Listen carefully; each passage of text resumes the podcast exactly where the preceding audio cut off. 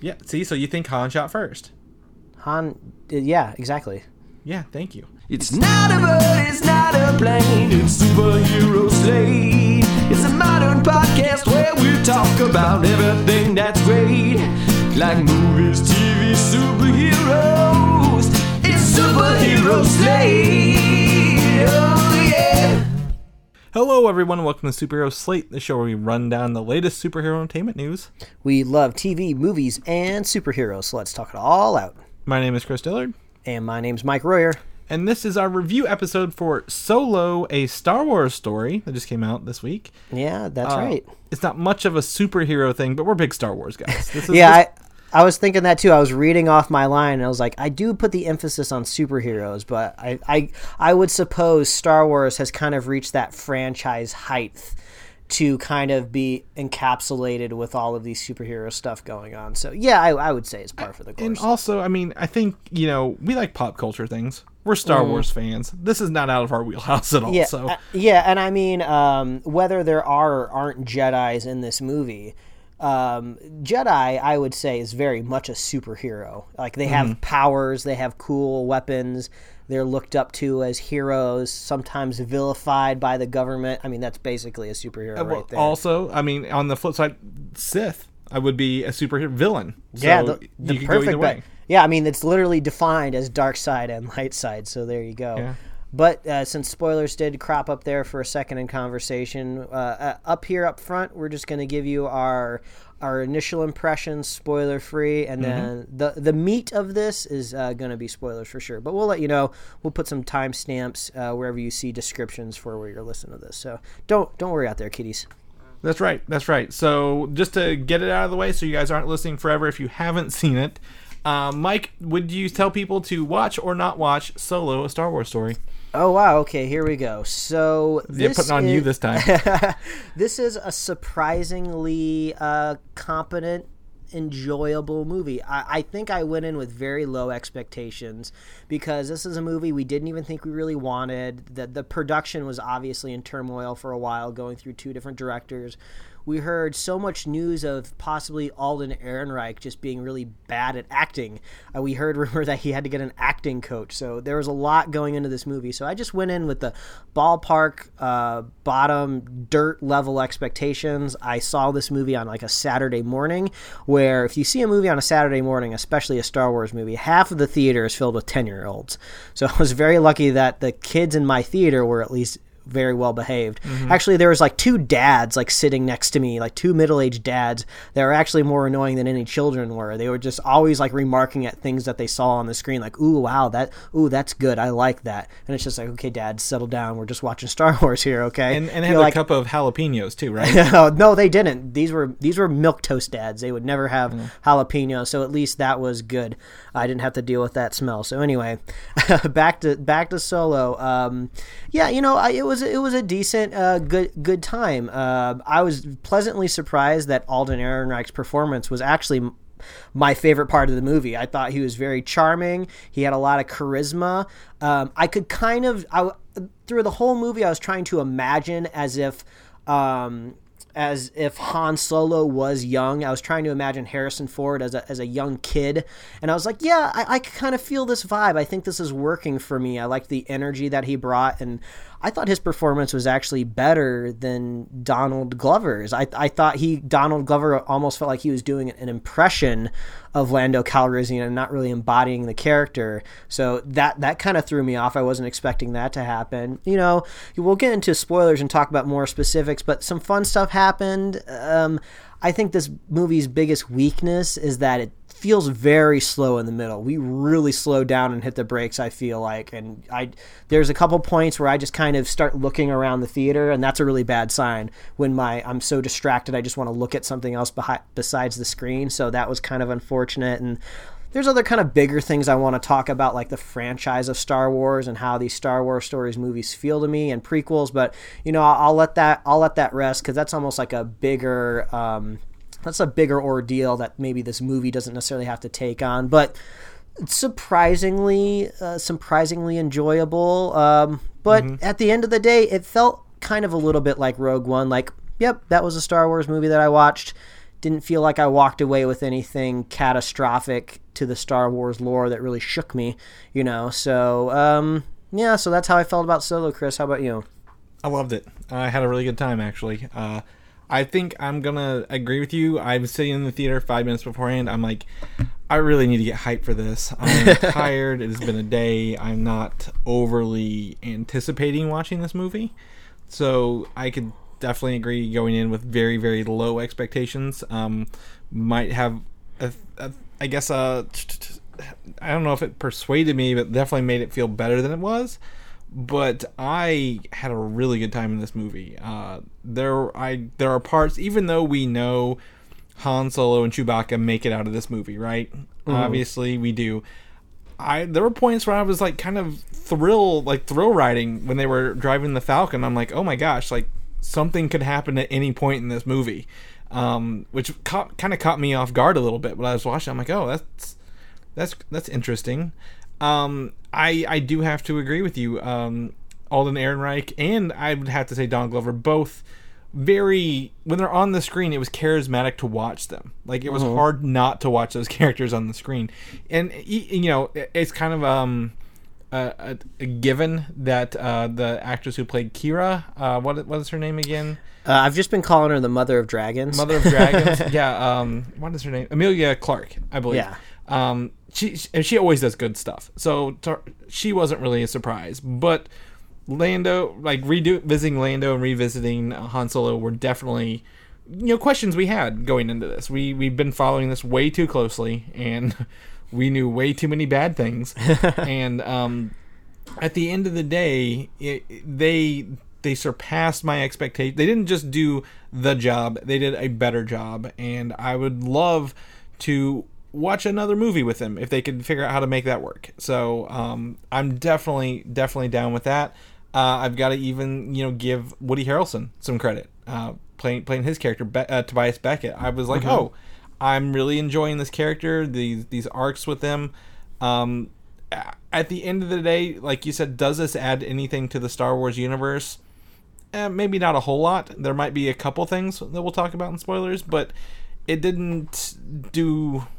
It- It's there just kind of for fun, and to me, this has been the most fun Star Wars movie I think we've had of these four new ones.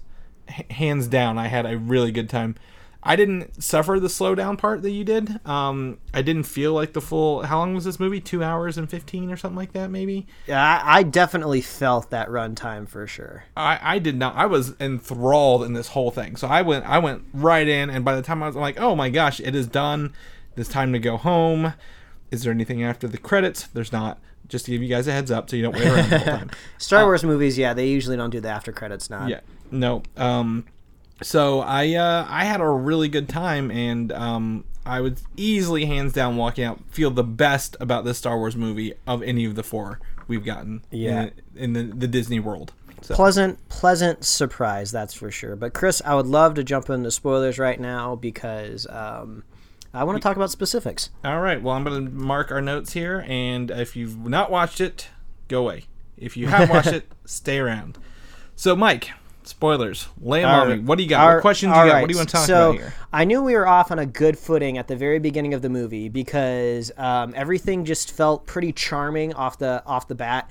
And uh, I don't know about you, but I loved seeing the practical effects of a Lady Proxima at the beginning of the Yeah. movie. That worm creature that comes out of that like water, that pool, like that was really cool. Like, and it was a mixture of CG and practical. You know, because when Han throws the rock and the light comes in, you know, we can see like the face burning. So it's like some sort of weird like uh, like vampire worm thing. But I was like, oh, this is cool. These are the things I really like about Star Wars when you kind of get that creature with the humans and stuff that's like almost like the essence right there like that like if uh, star wars was like dis- like distilled down to like a spice you know that's definitely one of like the first things in the ingredients is like weird alien so when i saw that we were off to like a off to a good start so uh, that that got me going chris I, I think I also like that that part is probably the the the intro is probably the weirdest part of this movie because you just you just jump right in. You don't get baby Han Solo. You don't get him growing up. You get him as he is, and like I think this covers like what a three year time span or something like that. and you get a you get a unique kind of credits crawl so it wasn't really crawling we got some kind of three or four different powerpoint slides to set us up for this movie that like i feel like technically they were trying not to make them a crawl but i was like they could have crawled across the screen and done It the could have been a thing. crawl. No one would have Yeah. said anything. Yeah. Uh, so I, I definitely I think I think it started off good. Um, it, to me, I mean, what what really was cool was like all the nods to the larger universe as well. Um, it, it, didn't feel heavy handed at times in this. I don't know about you, but they, nothing felt heavy handed to this. Well, that Um, almost kind of weaves into, um, I guess, Easter eggs and origins, and like sometimes it did feel like we were getting origins for things that I'd never needed origins for. Like I don't know if hmm. you caught this one or not, but it felt just kind of ridiculous that it was even happening. So the Millennium Falcon, when we're first introduced to this spaceship in the Star Wars universe, is this old kind of beat up ship that has its own quirks. Only Harrison Ford kind of knows how to operate it, and Chewie, his first mate. And you know, panels are always like falling down in this thing, popping down, showing wires, and Han has to push it back up. He's like, "Oh, don't worry about the, you know, don't worry about this rust bucket. I'll get it going or whatever." And then like we get to see the origins of the flaps and his control like cockpit falling down, which is weird. I never like. I, I- it almost felt like okay, we're going a little too far. I don't need. I can just assume the Falcon gets older and the panels can't hold up there. I don't need to know that a Tie Fighter torpedo hit it when they were going through that like weird like space dust storm, and The that what make, yeah. and that's what makes the panel falls down. So that was kind of weird, but yeah, this movie is chock full of like Easter eggs and nods to the point where sometimes there would be like a longing glance by an actor at something on screen, and I'd be like, "Is this an Easter egg?" I feel like I'm supposed to be noticing an Easter egg right now, but I can't remember. So I'm sure that there's some I didn't even catch. So yeah, there's a there's a whole lot of that going on. so I guess two two introduct two I guess origins we get here. We get the name of Han Solo. His name is Han. He doesn't have a family or people, so someone gives him the last name Solo. Is probably the most just brushed away thing in the movie. To me, it just kind of happened, and you're like, "Yep, that that makes sense." But they did. Um, they they they like made it like all timed out. Like, so what's your last name? Oh, I don't have one. He's like, hmm. What will your I'm last very- name be? I travel one person? solo. yeah, I, I travel by myself. Hmm. I wonder what your last name could possibly be. It's almost like the character could have just looked at like the screen and winked to the audience, like, eh. Yeah, so that was that was probably like the biggest. I guess that's the heaviest hand, but they they don't linger on it like after that. Like, yep, this is Han Solo now. Move along. Yeah. Um, thankfully, no one right- asked. It. I thought they were gonna ask him later. Like, how do you get your last name? Well, one of my Some gave favorite it to me. one of my favorite parts of the movie happens right after that heavy-handed naming scene of where we're dropped into the trenches of World Yeah. War One fighting, and you see like Han just distraught, like covered in mud, and then you see this like Tie Fighter right behind him, just get not Tie Fighter, um, was it AT-AT Walker? Yeah, there's AT-ATs getting dropped in, or Yeah. ATSTs are getting yeah, dropped AT in. yeah, and you, it just drops, and you see the recoil on its feet, and then it starts walking, and then the camera starts panning, and I'm just like, okay, this is really cool. I really dug that scene because I mentioned this in Rogue One. I like it when we kind of get to see the nitty gritty of what war in the galaxy actually looks like. In the Star Wars kind of main canon, we just kind of get like broad, overarching stories of like Skywalkers. We don't, we never really get down in the mud, so it was kind of cool to see that. And then also, he makes it a point to say like, "Oh, we're the invaders. This is their planet." And it's just like, okay, we're starting to kind of see the seeds of Han Solo might be a scoundrel, but at least he kind of knows what's right and wrong. You know, he just doesn't mm. always do anything about it. You know. yeah, yeah, exactly. And I think the one right after that was actually on that planet is where he meets Chewbacca for the first time. Oh, um, that was that, I, that was maybe my second favorite part of the movie. If you can tell, the first act of the movie was my favorite. Yeah, you think? I mean, I had a good once they were with Lando. I had a really good time because I liked. Was it L three three seven? Is the um, the robot name that's with mm-hmm. him? The the liberation bot, if you will. Yeah, yeah, L- uh, the one who's L, like- yeah, yeah. L three thirty seven, which is Leet. Leet, very much Leet. Um, so meeting Chewbacca has been changed from what we originally read. Um, but like, I, I still think it was kind of cool to see that you know how they met, how they worked together to get out of there. Yeah, So, I like I like seeing Chewie as portrayed portrayed as a monster because we've kind of I've seen that creatively before in like comic book panels or like fan art. You know, oh, what Chewie actually is, he's actually like a, a hairy monster. We've only ever seen him as a nice guy, so I wasn't expecting him to be in that pit. Even when Yeah. we saw like a first close up of just like the feet and hands walking, and I was like, oh, this is gonna be some sort of cool monster. Then all of a sudden it's Chewie, and I was just like, oh, hey, it's Chewie. But then I was like, oh, he's covered in mud.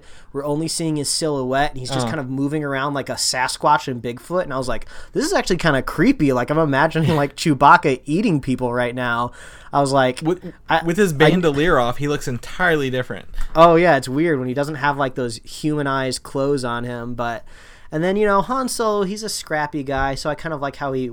It's kind of a an obvious way. Like Chewbacca's a smart creature. Like I, I don't see why he couldn't have just figured out to punch that pole before. But you know, I guess if he's been kind of brutalized and tortured, maybe he wouldn't realize they- it. But They were watching him, and you know they could have easily shot him if he did try yeah, it on his own. I guess I guess that's the point. But I do like uh I do like how Han is scrappy and kind of can talk his way out of anything, which is kind of Yeah. his definition of a character. So, uh, and then I guess it kind of makes sense that now he th- now we see the origin of how he knows how to talk to Chewie because he's always kind of known a little Wookiee. So Uh huh. Yeah, yeah. I, I mean, I, I think that was really enjoyable, and then that he like kind of force invited himself along with Tobias Beckett's crew of Yeah. like ragtag people.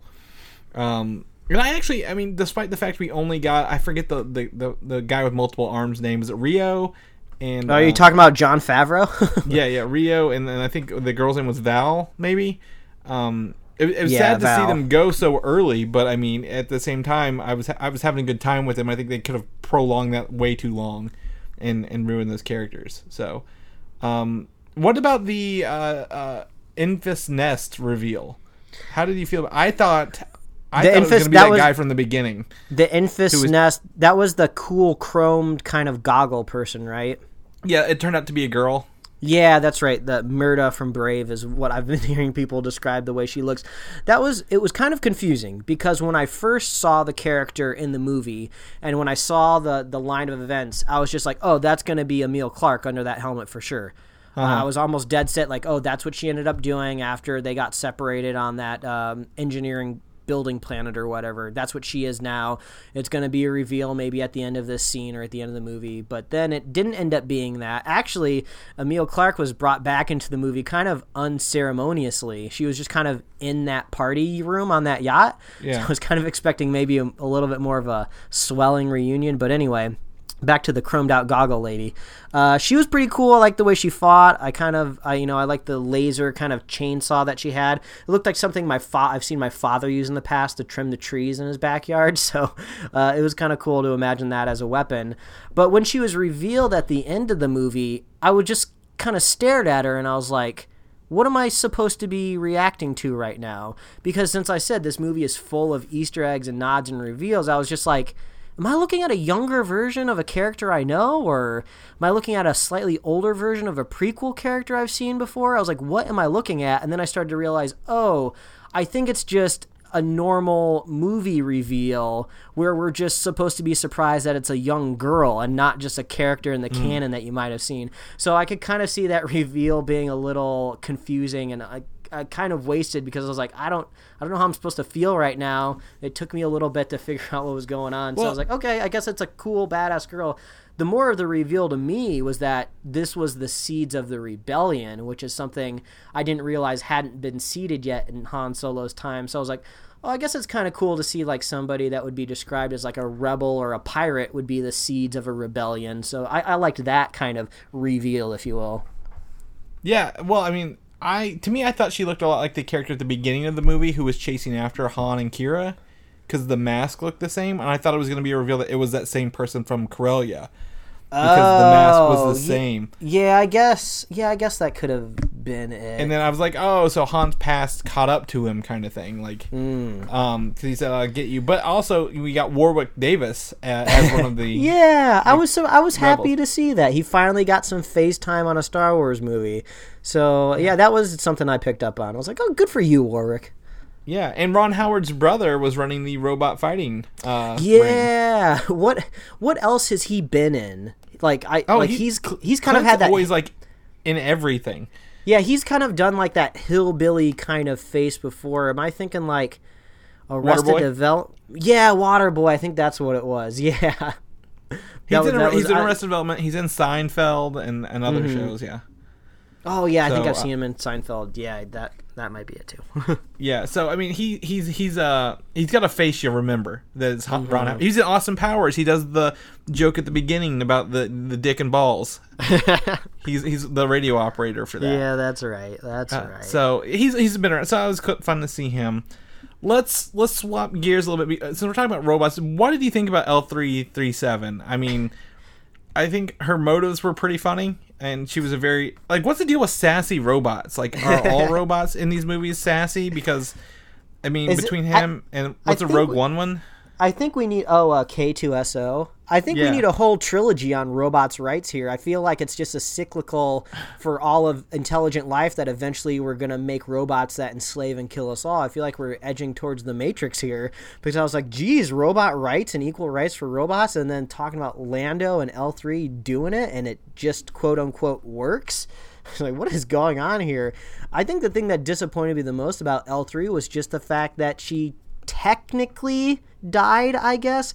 Like I know like her interface was like uploaded to the Millennium Falcon, which is very much feels like that episode of Futurama. I don't know if you remember that episode of Futurama where um Where the dog pla- waits for Fry? well, no, where the where the Planet Express ship gets some sort of AI turned into it, and then it, it falls in love with Bender, and then it's like a robot in love with a robot, but it's a spaceship. So it just felt like that episode of Futurama to me. So it was, was weird. I was just like, are are all of our cool, tall humanoid robots going to die in our Star Wars stories movie? We already lost K2SO. Why can't L3 live? And it- Yeah. it was kind of a cool design. I don't know if it was too on the nose or maybe it was like a cool design to just have her having swinging hips. I was just like, is the first time we get a female droid. Does she have to have like these giant swinging hips? But then at the same time, I was like, well, it looks kind of cool for the character. So I guess maybe I shouldn't be um, too worried about that. I think that. she said something about the way she was shaped was built for something, and, and there was a line in there. Oh, but the character I've seen some kind of behind the scenes shots is I think the character that that voiced her, or at least maybe a stunt double or something, there's a green suited person under that droid. So I think Yeah. they just they paint out the chroma key for that character. So I don't I think a lot of it is practical, which is really cool, which maybe kind of um, informs the motion of the character. So I was like, well, that's cool. I like that they're putting these practical stuff in there. And when she was liberating all of those bots in that um, in the salt mines, I was like, okay, this is actually this is pretty funny. And they're like revolution, and then all the robots Yeah. are just running all over the like the the panels and stuff. I was like, okay, I'm digging this. But then she had to Yeah. die, and I was like, come on, why do you have to kill them all? I, I think it, it kind of goes back to maybe treating Lando like a person, like he doesn't care about anything but himself Mm-hmm. in L three. Um, and I, I thought, I thought they set up the first game of Sabacc to be where Han Solo wins the ship right out the gate. yeah, And that's what like, I thought too. Nope, we're gonna yank it out from under you and show you Lando's a cheater. Yeah, so um, so actually, let's talk about Lando a little bit in that portion of the movie because uh, I think that's when the movie really slows down for me and stalls. I feel like I'm really starting to get pulled out of the film, and I don't think it has anything to do with Lando as a character or Donald's performance necessarily. It just kind of felt a little unfocused. I was like, okay, they're they're building a team here and they're going on a heist and a mission, but I felt like this entire movie has just been a string of heists and missions. So it didn't really feel like we were deviating from any sort of like creative storytelling. I was just like, all right, we're just gearing up for another another heist here and oh Lando's got to be pulled into the mix cuz we got to get the Falcon in the storyline. So it felt like they had a lot of they had a lot of plot to serve because so much has been built up in the Star Wars universe. So, and almost felt like, you know, being a prequel and trying to tell this older story that they're almost like boxed into a window a little bit. And I was like, okay, of course we got to have like the Kessel run in there because that's uh, integral to the storyline of the Falcon. So it's, Well, you know, I'm just kind of, I, think- feel like the whole time I'm watching this movie, I'm just like checking these boxes in my mind, not just because we've reported on this movie for a long time, we know a lot what's going into it, but it's just like as a Star Wars fan, you know, kind of these things have to happen. So I'm just like watching the movie. I was like, okay, box checked, box checked, box checked. Okay, gambling. uh, is he going to win the Falcon? Check. So it, you know, it, it took a little bit of the mystery out of the movie for me. Well, I think I think if you view it as a standalone movie, yes, but this movie doesn't line up at the beginning of Rogue or um, A New Hope like I thought it would.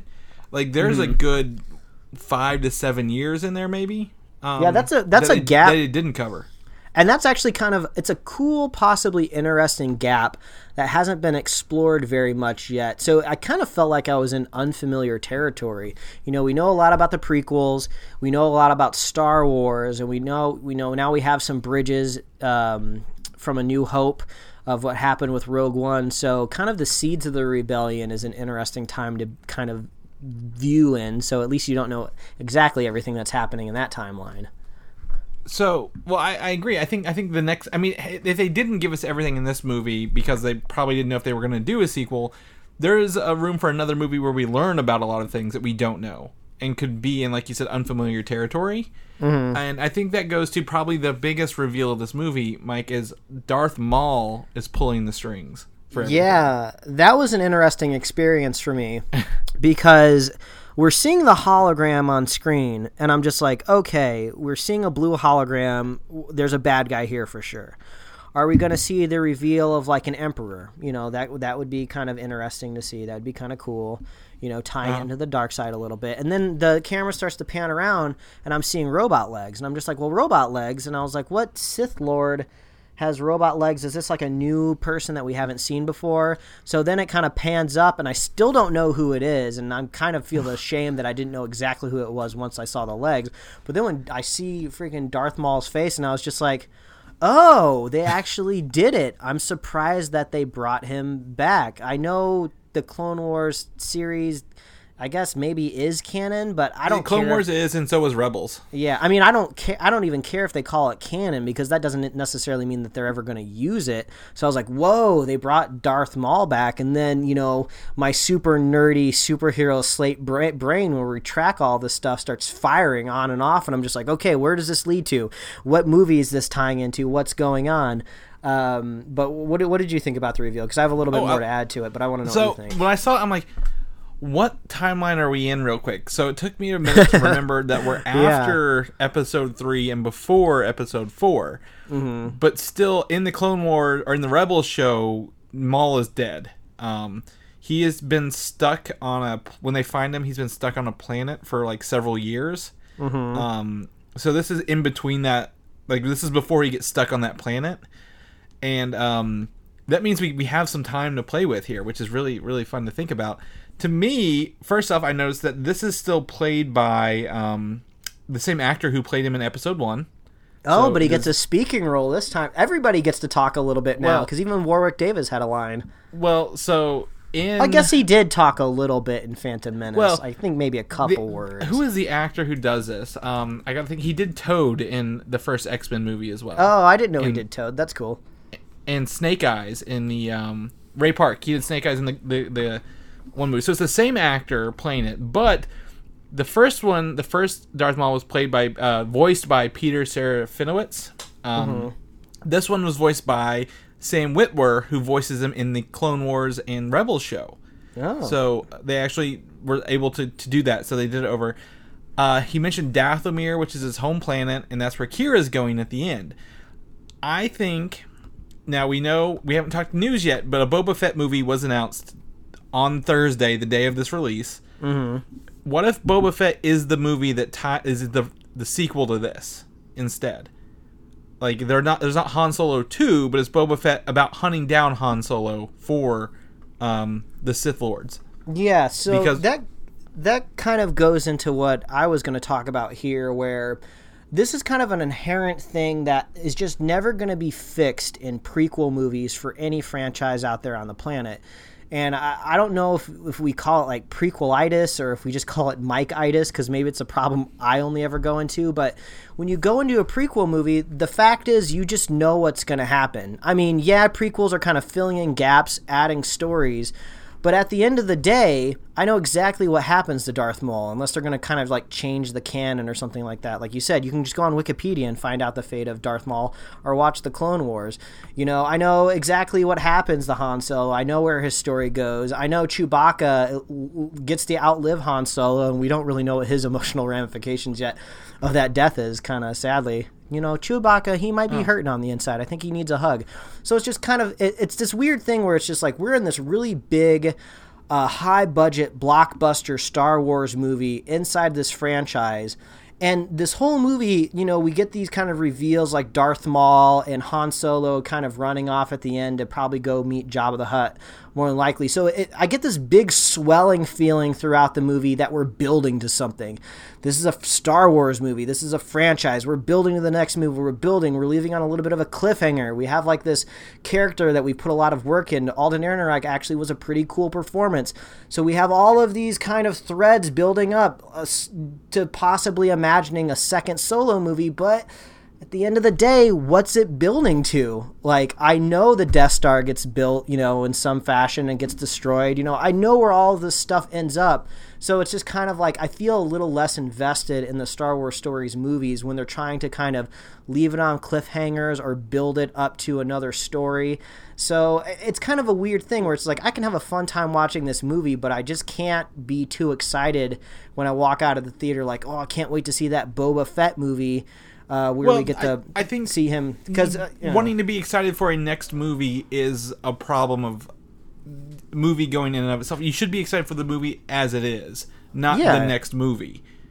And and and though this is building towards, I actually I want to see what happens with the the character Qi'ra. Like, where did she go at the end of this? why I- why I- did we not see her again? Yeah, I honestly couldn't care about Qi'ra at all. I'm not saying Emilia Clarke didn't do a good idea, but I was just like, I know Qi'ra probably doesn't come back into Solo's life really that much more, just because we're gonna be coming up to a new hope sooner or later. I mean, maybe she could come back after Return of the Jedi a little bit when everyone's a little bit older. th- but there's there's six years here where we can play with though, because Yeah, Han it- Solo it here is more upbeat and happy.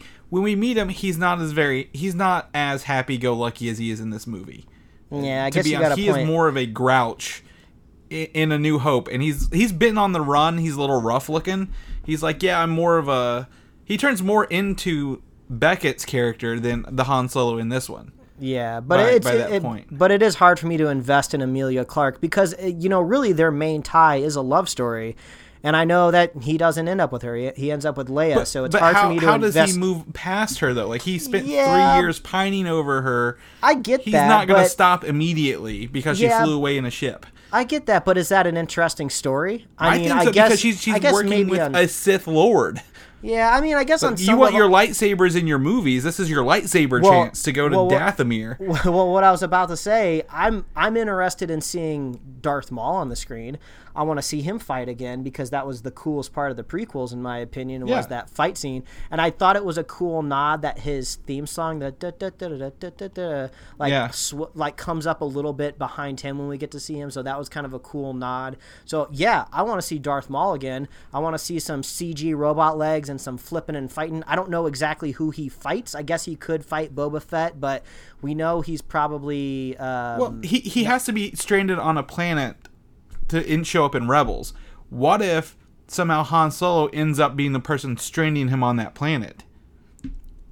Yeah, I mean, I guess that could work. I'm, I'm not saying that you're wrong, but like when we talk about all these questions, my mind is cranking like a cryptoquip calculator, like crossword, like uh, Wikipedia, like uh, I'm like I'm trying. to, I'm just trying to say puzzles that I can crop in my head. I sound like an idiot, but I'm just like, well, how, does that work? Does that fit in the timeline? Yeah, I guess it does. And some people were talking about like, oh, wouldn't it be cool if these Star Wars stories movie all kind of culminate and they all fight Darth Maul, even with that Obi Wan movie? And I was just like, well, no, No. Han's never gonna cool. meet Obi Wan in a Star Wars story movie because they didn't know each other when they met in A New Hope. So then you start running into like limitations in your mind, and it is kind of a little bit of a letdown. It's like, oh man, Ewan McGregor's never gonna get meet, never, he's never gonna get to meet Alden Ehrenreich. It's like, oh, I guess that's something we can't have happen. So that's yeah, there's. okay.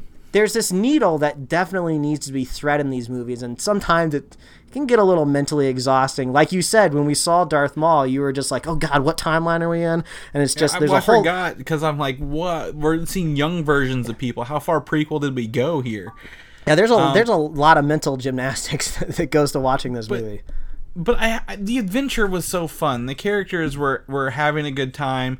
There wasn't as much down about like all the other ones have been kind of down downer movies like with death and destruction and all we really got killed in this was Dryden Voss um, which is a bad year for uh, that actor um, Paul Bettany he died as Vision and Dryden Voss he is not having a good year he's the opposite of Josh Brolin right now um, but he, he is in he's in two good movies and uh, L three three seven really, uh, um, and I guess you know Samuel Beckett. But I mean, it, I I like the adventure, the adventure, the whole thing. The, the, the start and the the I guess the end point doesn't matter because we know where it's going. But I really just love the adventure along the way.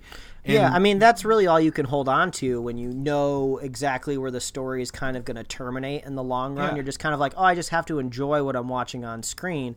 So that's why, like, you kind of, I love the relationship between Han and Chewbacca. You know, it's fun to see that kind of start to bloom and they kind of start to become buddies. Um, man, uh, Chewie doesn't really have a whole lot of agency. I feel like in his story, like he just kind of like is on this very very uh, right righteous mission at the beginning of the movie where he just wants to break out and save all of his Chewbacca, all of his Wookiee brethren, and he kind of has like a sweet moment where he gets to break him out of the jail. But then after that, it's just like I guess Chewie just hangs out with Han for the rest of his life from going on there. I guess he doesn't want to go find Lumpy anymore because uh, I think Lumpy's canon technically somewhere.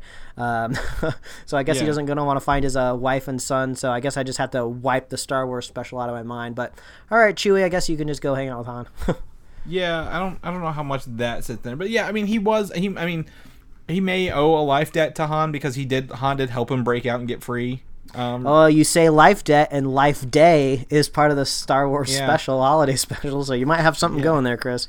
Yeah, uh, I kind of, I mean, so my biggest problem with the prequel trilogy of Star Wars is the very last one tries to, all of them try to put people in places they need to be for the New Hope, right? Mm-hmm. But there's like a 30 year gap in there where they don't do anything. They're just sitting there for 30 years. What I like about the possibility of a next Han Solo movie or whatever they do next, um, is seeing Lando get to Cloud City. Like, why does he live there? Why does you know Darth Maul get left behind? Uh, where where like why is Qi'ra dead? Why is Han Solo a more hardened person by the time we get to him on Tatooine? I would love to see the the the actual uh, run he does for Jabba, where he has to drop the cargo because he gets boarded. Um, there are things I would I would enjoy seeing play out a little bit because the characters were so enthralling and the acting was so good in this. I just had so much fun and even with Paul Bettany as dick as much of a dick as he was in this and a bad guy, I love to see his scars open up as he got madder. Like I Yeah, don't know made- what that is, but that was really made cool. me it made me uncomfortable. I guess that's good that the that the movie could get that reaction out of me. But I was like, oh, please don't get mad, Paul Bettany. I don't want to see your face open up again. It really weirds me out. So I guess that's I guess that's good on that on that side of things. But uh, yeah, like you like you said, I, I I had a good time with these Um, yeah, characters. Yeah, I don't. Know. I'm just. I just. There's a lot more I want to see, but it's fun. You, you, we had a good time, and I think that's if someone's someone's asked me, "Hey, should I see it?" Yes, you should see this movie. I think even if you don't like, if you're on the fence about, you know, uh, the Last Jedi or um, the Force Awakens, whichever one you like better, it doesn't matter because this is fun regardless. The adventure is very Star Warsy. Yeah, and they kind of they do kind of tee it up for a possible solo sequel, which kind of messes with my neat lizard brain a little bit because I thought all of these Star Wars stories movies were going to be kind of one-off stories where we could just kind of get snapshots of other characters. So even if Darth Maul does show up in a Boba Fett movie, like, are we going to see uh, Reich ever again? It might be kind of nice for him maybe to pop up in another movie. That kind of starts to pull in a little bit of, of the Marvel equation and the DNA a little bit, where it's just like, hey, we don't have to have a Hulk movie. We don't have to have another solo movie, but maybe Han Solo just pops up in the Boba Fett movie. Because I, I didn't know this, I didn't quite remember, but I guess um, Han does know of Boba Fett in Return of the Jedi, right? Or before Empire, Yeah, before he gets ri- like he knows of the of the bounty hunter. Yeah, he knows of the bounty hunters as well. He's run into several of them a few times. So Yeah, so I guess there's a relationship maybe there uh, to tack on he, to. he, he actually in the old legends books he um created Dengar uh, on ax or not Dengar, um the one who has like the the turban on his head and like one robot eye because he pushed a thruster on in his face and like burnt half his face off. oh yeah, I, I have. I'm not familiar with that Yeah. that canon or that lore. So, Um, so what the problem is is we, we normally talk about box office. This movie's only at 150 right now. There's another day left on the on the holiday weekend, but it's only made 150 million worldwide. Not a not a huge opening weekend, especially for Memorial Day. I, I don't know, but as we know, Disney has money to spend, Yeah. and a lot of these actors have signed on for three movies. Yeah, I would, so. but also didn't um whoever So did the Rogue One people. Yeah, so I guess maybe that's probably just like a blanket deal now with uh, franchise movies. Like we just got to have the option for you to sign on. Um, but Would you want to see s- another one? Even even though I'm I know I'm sorry to interrupt, but I like. Would you want to see a se- second one of uh, these? I would like to see the characters again, but what I was gonna say, I, I have to see this movie. I th- I again in order to kind of figure out where the movie kind of slowed down for me. So hopefully that's a problem that could kind of fix moving forward. So I'm not just kind of like kind of spacing out and looking around at the theater, making weird, funny faces at my wife, because I I, I think a, a non Star Wars fan like my wife, like I think she can she can like respect like the the lore and kind of like the popularity that she has, but she's just not a big Star Wars person, and there's nothing wrong with that. She's kind of more of Star Trek, but you know she went to this movie and you know she really felt the length a lot more than me, you know, and she's not really she can't really appreciate all of these uh, different like nuances of the movie because like I said, she doesn't know all of these little things that happen in the Star Wars universe, so. I, I could see somebody that goes in not knowing much about the character, just being like, okay, like I feel like I'm missing something here. Uh, may, like maybe this is a little bit too winking and nodding for a character that maybe people don't know very well, and that might go into the box office a little bit. Maybe it's just like maybe uh, kind of a casual Star Wars fan feels like that they can't enjoy this movie as much, so they're not going to buy a ticket right away, or maybe Han Solo isn't as much of a draw to the box office as Harrison Ford is as, as Han Solo. So yeah, I, I don't I, I- don't really know how the box office is shaking out. You know, I don't I'm really know gonna- what the, the question I'm gonna go the other way because I think when the public gets word that they fired a director in the middle of it, what what do you think of a movie? Even Yeah. even though we're in it, but like that was big public news when Star Wars fires a director. Yeah, but I feel like that's really going to resonate more with people that are in the Star Wars kind of lore and fandom. Like, the, you know, those kind of people are going to see the movie no matter what. It's kind of more of these kind of ancillary movie viewers that probably don't see that news and aren't really making their movie going decisions that way. You know, or this really could be an Infinity War trickle effect. We've talked about this before. That was a big, huge, blockbuster, gigantic movie that really kicked the summer off right. And maybe, I mean, maybe after people saw that, they were just kind of like, all right, I, I saw my big summer blockbuster movie. Maybe now I can kind of wait until the end of June or July until I roll back into the theater again. And also, it's Memorial Day weekend. Maybe I want to go enjoy the weather or something. I mean, I know this is kind of weird economics kind of talk, but I, but I did hear that travel for Memorial Day weekend was up 5% this year compared to last year. So there's more people out there getting out there and vacationing. So heck, you know, add 5% to the box office, you know, that could be uh, that could be what Disney was looking for originally. So uh, there's a lot of things going in here, but I'm Well, I'm no I economist. I'm no wizard. Well, I think you're. I mean, you're underplaying like the biggest thing here is Deadpool two was last weekend. Oh, Like, yeah, it's that's not just. Infinity War. Like Infinity War is now five weeks out. Like But even Deadpool be- 2 didn't quite perform as well as the first one, so maybe the wave of Infinity War is just so catastrophic that no movie can quite swim out of its wake. I, well, I don't think Infinity War is doing it, even though it's sitting at 1.9 billion. It, it, it's still number three this weekend. Like it, it's Solo is number one. Deadpool two is half of Solo. I think Deadpool two is actually going to eat into it a lot more because I think the we talked about this. The marketing campaign for Deadpool two was weird, not as not weird like the first one was, but like very not pre- prevalent, I guess Seems and kinda- Solo kind kinda had the same piecemeal. marketing campaign. So I think if we take a look here at Deadpool, just taking a look at Deadpool two, uh, I, let me. I want to try to see if I can pull up the opening weekend of Deadpool two, but uh, 132 for Deadpool one. Opening weekend for Deadpool two was 207. Deadpool two actually outperformed Deadpool one opening weekend. So um, I don't know. I just think there's a lot of movies in the box office right now, and trying to watch them all is is might be a problem. Black Panther Yeah. is still in the theaters, Mike.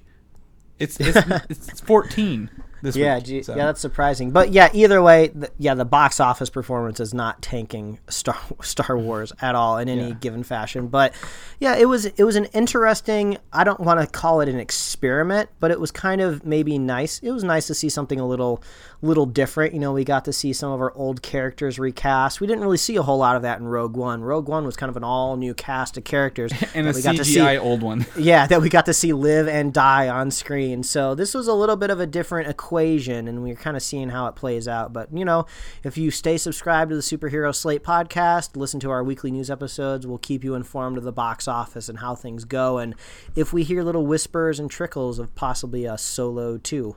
Which what do you, what do you Yeah. call it? Duo, duo, a Star Wars story. duo a Star Wars story. That's that's, that's a Chris joke. Who are you? That's mine. Uh. don't, don't don't get into those lowbrow humor things.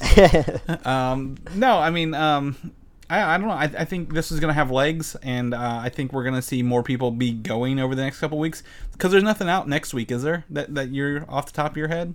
I think off the top of my head, I think the next big movie is either Jurassic World or Incredibles. Incredibles is the 15th, so we got like two weeks of Han Solo, maybe and, the, and I believe. I believe Jurassic World is the next week after. So yeah, so you might have a little bit of a breather right now. Yeah, word of mouth. I've had a lot of people ask me what this, how this movie is, and that they should go see it. So I'm hoping word of mouth will get more people going than just you know initial marketing. So we'll see. We'll definitely see.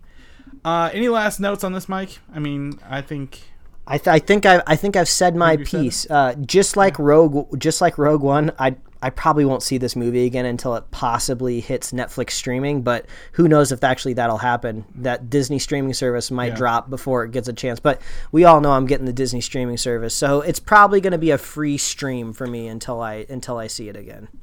I'm not going to ask you to rank this on Star Wars movies because I think that's just unfair to that.